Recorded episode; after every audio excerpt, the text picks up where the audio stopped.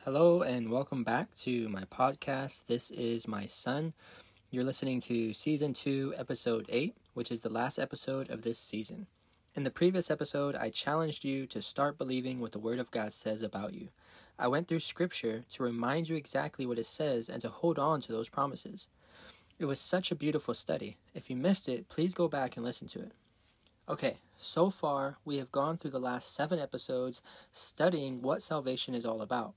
We did that because I wanted you guys to understand what is being asked when someone presents a salvational question. What I mean is this as you share the gospel to people, there will inevitably be that person who asks if what you are presenting is salvation or not. Essentially, what they are asking is Is this topic important? Will this matter in order for me to make it to heaven or not? There are usually two groups of people to this question. The first is the person who wants to hold on to their tradition. They want to believe this or that because their group of friends or pastor believes it. And since their group of influence doesn't believe it, then they don't want to get out of their comfort zone and actually study scriptures because they know it will cause division. This group has willingly rejected the truth. The second group of people honestly don't know the difference or the importance of believing one thing or another. They can't see why it all matters. This group has been truly deceived. I want to address both groups, but first let's address the first. Remember, salvation is us being united with God. So, what they are asking is Will believing this or not believing this separate me from God? This is a great question. And before I go on, I want to remind you what Psalms 116, verse 5 says Gracious is the Lord and righteous. Yeah, our God is merciful. Amen. However, God's mercy does not release us of our responsibility. Just because He is merciful does not mean that we are not going to be held accountable according to the truth that we have been revealed.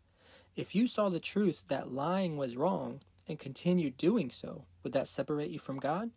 If you saw that murdering was wrong and continued doing so, would that separate you from God? If you were shown who the true God of the Bible is and you chose to reject that truth, would that separate you from God? The identity of the God you worship is important. Let's bring this back to why the identity of God is salvational. The first group I mentioned reminds me of the Jews in the Old Testament. If you consider throughout the Old Testament, the Sabbath and the temple were always regarded of great importance. To the Jews, they estimated nothing greater than the temple except the God who was worshipped in that temple. So when Jesus came to his own people in humanity, those same people wanted to kill him because they thought he profaned the Sabbath and wanted to destroy the temple. Find that in John 5:18 and Matthew 26:61. But Jesus said unto them in Matthew 12:6, "In this place is one greater than the temple." But because they failed to recognize the importance of Jesus' identity, choosing instead to continue holding on to their traditions and their beliefs, they killed the chosen one and lost their position as the chosen ones. Because they rejected him, their house was left desolate and their temple and Sabbath keeping became worthless. Find that in Matthew 23:38. Solomon said in Ecclesiastes one nine, there is nothing new under the sun. History is literally being repeated right in front of our eyes. Today we see a similar thing being repeated. The identity of the Christian's God and our Savior has been replaced with an unscriptural, unreasonable, and illogical philosophical idea called the Trinity. The Son of God, in whom is found eternal life, in verses like John 10:36, 5:18, Acts 9:20, 5:42, John 3:16, Mark 14:62, Matthew 16:16, 3:17, 17:5, 27:54, Luke 8:28, and many more, in whom is found salvation and redemption, has been replaced with quote unquote God the Son. The Spirit of God in verses like Matthew 3:16, 1 Corinthians 2:11, 3:16, etc. has been replaced with quote unquote God the Spirit the indwelling of Christ in 2 Corinthians 13:5, Galatians 2:20, 4:6, Ephesians 3:17 and Colossians 1:26 and 27 has been replaced with the indwelling of quote-unquote God the Holy Ghost. In light of this predicament, I find it very alarming that when the real Christ comes knocking on the hearts of his people, like in Revelation 3:20, wanting to reveal to them his true identity, he's pushed away under the guise of not important, and not salvational. Many choose to continue holding on to their traditions, thinking that their beliefs is more important than the person they claim to have these beliefs in. 1 John 5 11 and 12 says, And this is the record that God hath given to us eternal life, and this life is in his Son.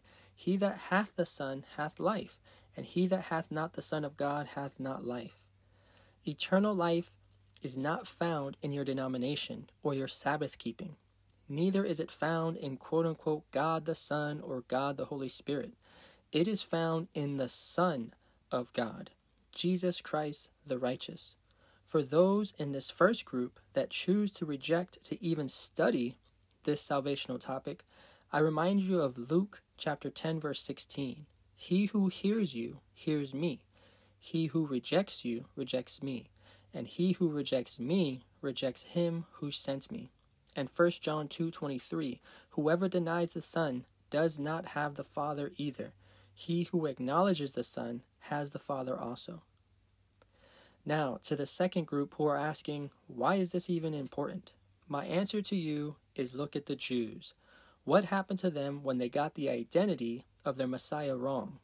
what happened to them when they refused to accept this Jesus of Nazareth as the Messiah, as the Son of God. They were rejected because they rejected the Son of God. So, to answer the question if this one true God message is salvational or not, the answer is yes. My dear brothers and sisters, the identity of the God you worship is salvific.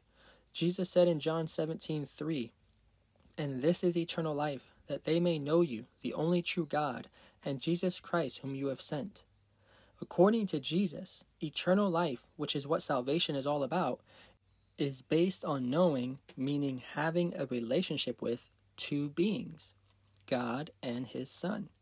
How can you have a relationship with God and His Son if you don't know who they are to begin with? The issue in the last days is not simply over your denomination or the Sabbath. The real issue is over the God who created the heavens and the earth, the God of the Sabbath. The Trinity denies the sonship of Christ. It gives you another Jesus other than the one presented in the Scriptures, other than the one in whom is found eternal life, and it gives you another Spirit other than the one Jesus promised to send us. In the Trinity is found the fulfillment of the deception highlighted by Paul regarding another Jesus, another spirit, and another gospel, which is found in 2 Corinthians 11:4. Deception is a vile tactic from the enemy. It is slow to reveal its true intentions. If it was seen instantly, then deception wouldn't be a thing. But since it is so patient with its victim, in the end, the victim will either deny the cause of their deception, or worse, they won't even know they were deceived.